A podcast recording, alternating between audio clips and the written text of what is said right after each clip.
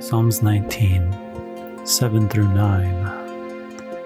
The law of the Lord is perfect, converting the soul. The testimony of the Lord is sure, making wise the simple. The statutes of the Lord are right, rejoicing the heart. The commandment of the Lord is pure, enlightening the eyes.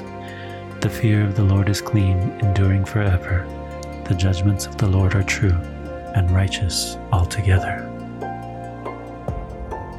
I cannot help but love how this verse points out the beauty that comes from God's law.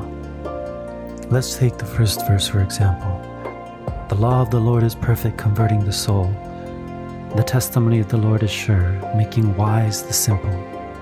Here we see right off the bat that the perfection of the law is what makes the soul pure. It's not the purity of the soul, but the law itself. That's what makes us pure. And the next part, the testimony of the Lord, makes wise the simple.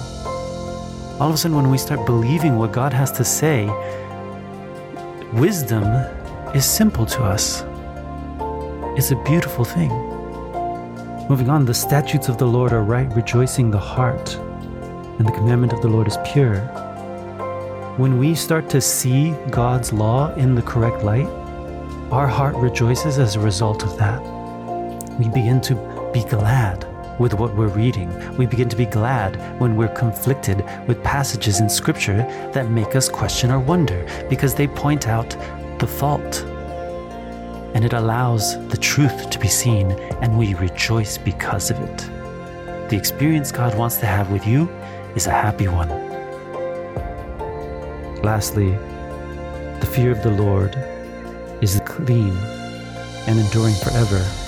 The judgments of the Lord are true and righteous altogether. When we respect God for who He is and what He has done, now as we see His judgments passed in our lives, we also respect those judgments. It's like us looking at a judge or at a court case and saying, that was a good decision. The judge made the right call. Brothers and sisters, I hope this is your experience, and if not, then I pray that you would accept the invitation to let God prove His law to you in your own life. This we ask in Christ's name. Will you open your hearts to Him right now?